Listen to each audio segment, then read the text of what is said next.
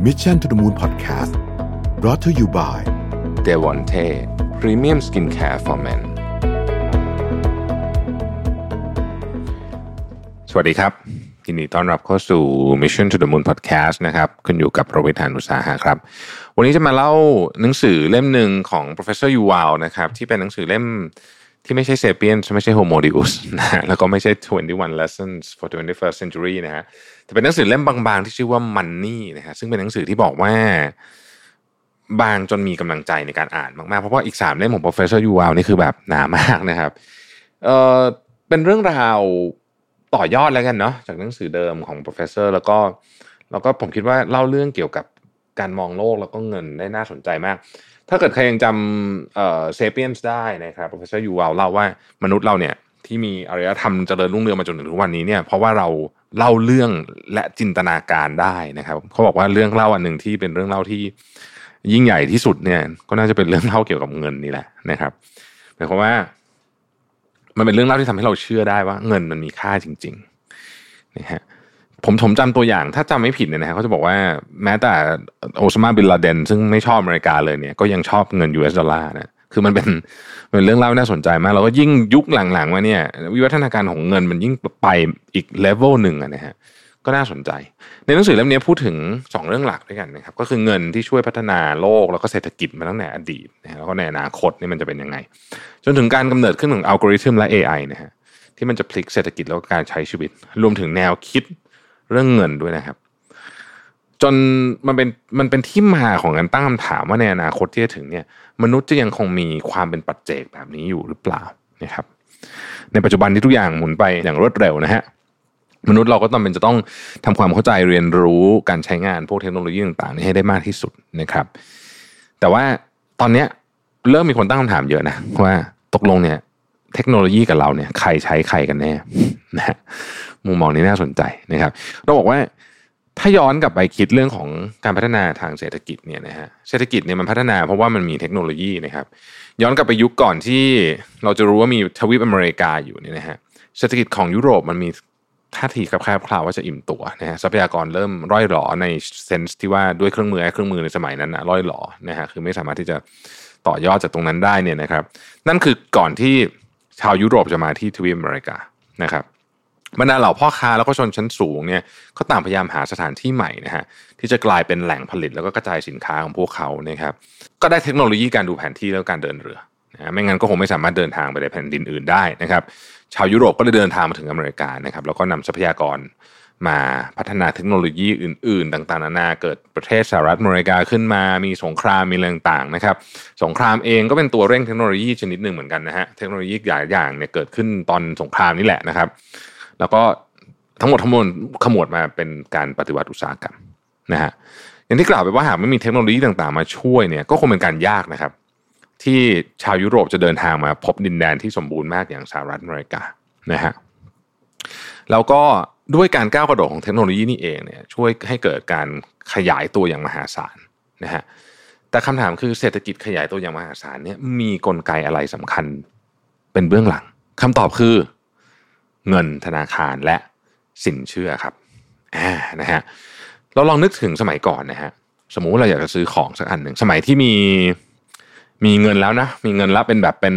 อาจจะเป็นเหรียญเป็นอะไรก็แล้วแต่เนี่ยนะเป็นเหรียญเป็นทองคำก็ได้นะฮะเรียกว่าก็เรียกว่าเป็นเงินตราชนิดหนึ่งสมัยก่อนเนี่ยนะฮะถ้าเราจะไปซื้อที่ดินนะฮะ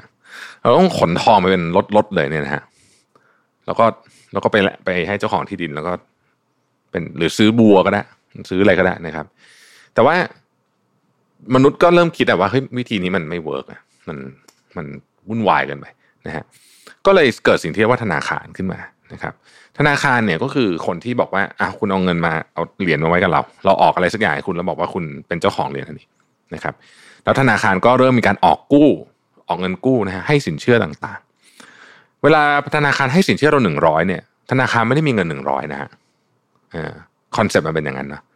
ที่เขาเรียกว่าถ้าผมจำไม่ผิดนะเขาเรียกว่า leverage ratio มันก็คือคุณมีคุณอาจจะมีเงินสิบห้าปล่อยกู้ได้หนึ่งร้อยนะครับแล้วก็เป็นเงินหมุนในระบบนะครับ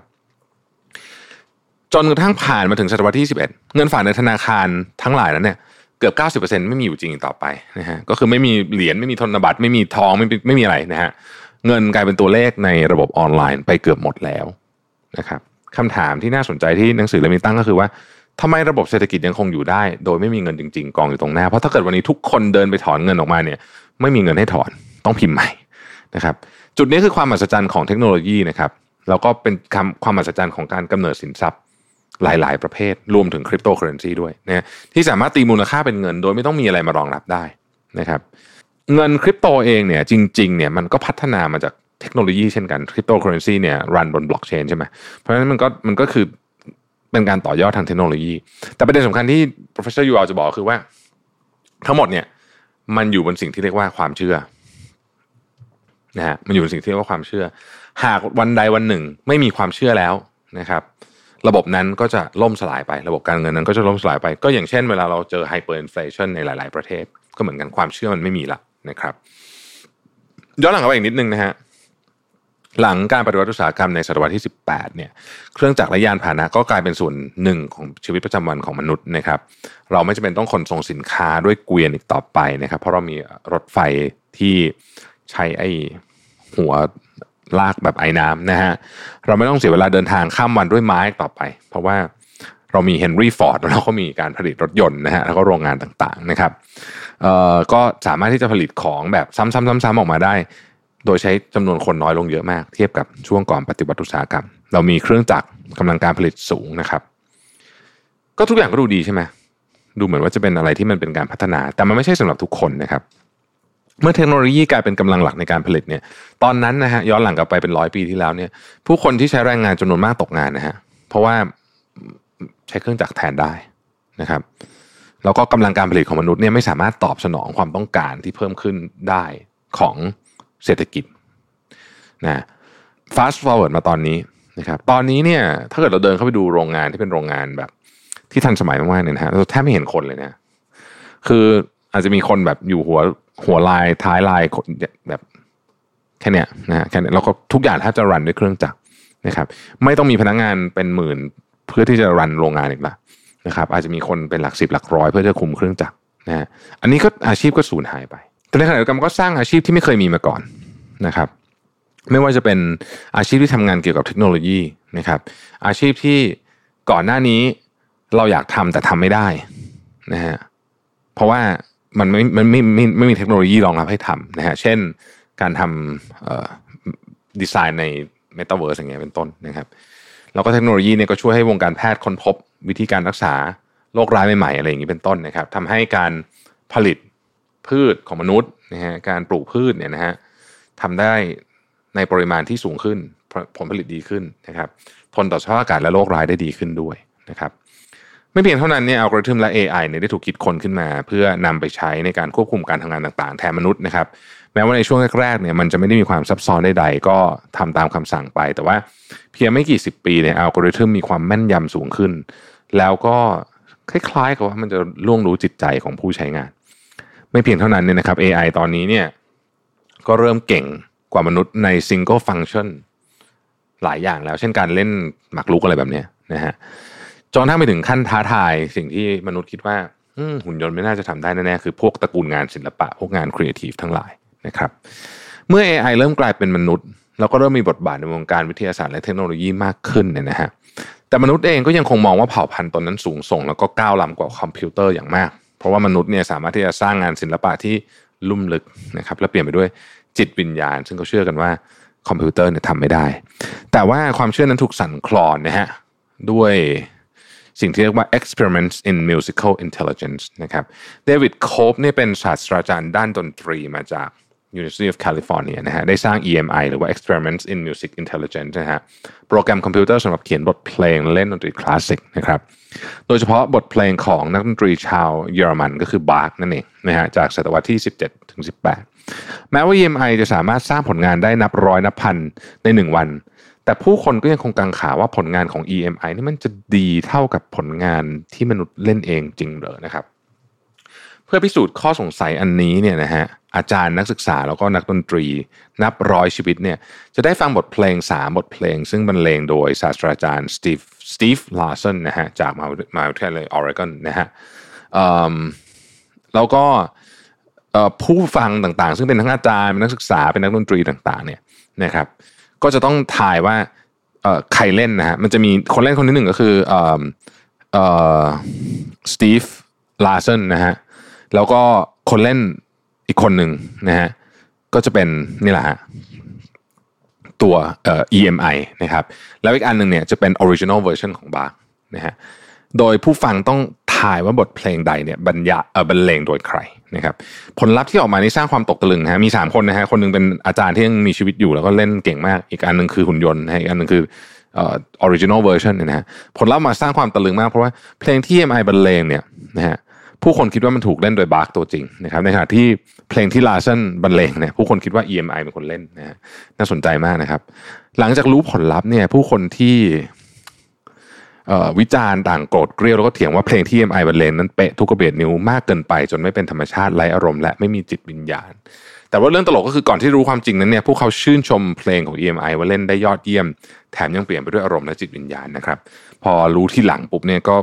ทำให้ความรู้สึกแตกต่างโดยสิ้นเชิงนะครับ ถ้าหากยังไม่เชื่อว่า AI จะสามารถสร้างงานศิลปะได้จริงเนี่ยโคฟก็ยังสร้าง AI อีกตัวหนึ่งชื่อว่าแอนนี่นะฮะแล้วออกหนังสือรวมบทกลอนในชื่อ Comes the Fairy Night นะฮะ2000 Haiku by Man and Machine นะฮะในปี 2011 นะฮะกลอนบางบทถูกเขียนโดยแอนนี่บางบทเขียนโดยมนุษย์นะฮะและหนังสือก็ไม่ได้ระบุว่ากลอนไหนใครเป็นคนแต่งนะครับ แล้วเปิดให้ ผู้คนได้ถกเถียงอิสระนะฮะว่าณขนาดนี้เนี่ย AI จะสามารถสร้างศิลปะที่แม้แต่มนุษย์เองก็ยังแยกไม่ได้หรือเปล่านะครับ เราจะเทียบได้ว่า AI จะเทียบเคียงกับความเป็นมนุษย์ได้ในมุมมองนี้หรือไม่นะฮะน่าสนใจมากนี่เป็นเรื่องเก่าแล้วด้วยนะครับ นี่เรื่องเกิดขึ้นเป็น 10 ปีแล้วด้วยนะฮะวันนี้เนี่ย AI และอัลกอริทึมเนี่ยอยู่ทุกพื้นที่ของโลก คุณค้นหาอะไรสักอย่างหนึ่งเนี่ย คุณกด Google เข้าไปในอัลกอริทึม จะเป็นคนพาคุณไปเจอสิ่งที่ใกล้เคียงกับสิ่งที่คุณคิดว่าคุณต้องการมากที่สุด เวลาผมพูดว่าใกล้เคียงกับสิ่งที่คุณคิดว่าคุณต้องการมากที่สุด เพราะว่าจริงๆแล้วคุณไม่ค่อยแน่ใจหรอกว่าคุณต้องการอะไร สิ่งที่โผล่ขึ้นมาเนี่ยมันอาจจะเป็นอัลกอริทึมทำให้คุณคิดว่าคุณต้องการก็ได้นะครับ ช่องทางและข้อมูลต่างๆ ที่ถูกเข้าไปผูกโยงกันอยู่ใน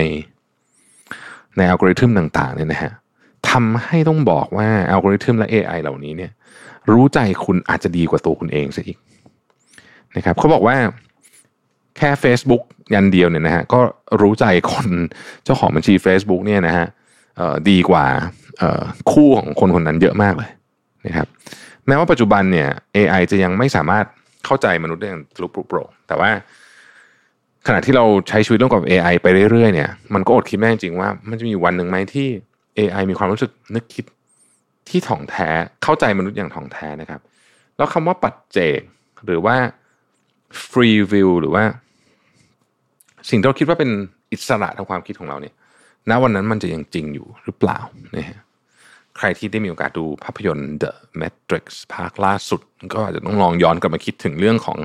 AI ว่าเอ้อีกไม่ช้าไม่นานเนี่ยบางทีมันอาจจะพาเราก้าวไปถึงจุดจุดนั้นหรือเปล่า ผมยังไม่ได้ดูนะฮะอย่าเพิ่งสปอยนะฮะยังไม่ได้ดูนะฮะแต่ว่าก็คงจะหาโอกาสไปดูซะหน่อยเพราะว่าเรื่องนี้เนี่ยติดตามมาตลอดนะฮะแล้วก็เว้นมานาน อยากกลับไปดูเหมือนกันว่าคีนูในบทบาทนี้เนี่ยยังคงจะเท่เหมือน 20 ปีที่แล้วหรือเปล่านะครับ ขอบคุณที่ติดตาม Mission to the Moon นะครับ แล้วพบกันใหม่พรุ่งนี้ สวัสดีครับ Mission to the Moon Podcast Presented by d e v o n t e Premium Skincare for Men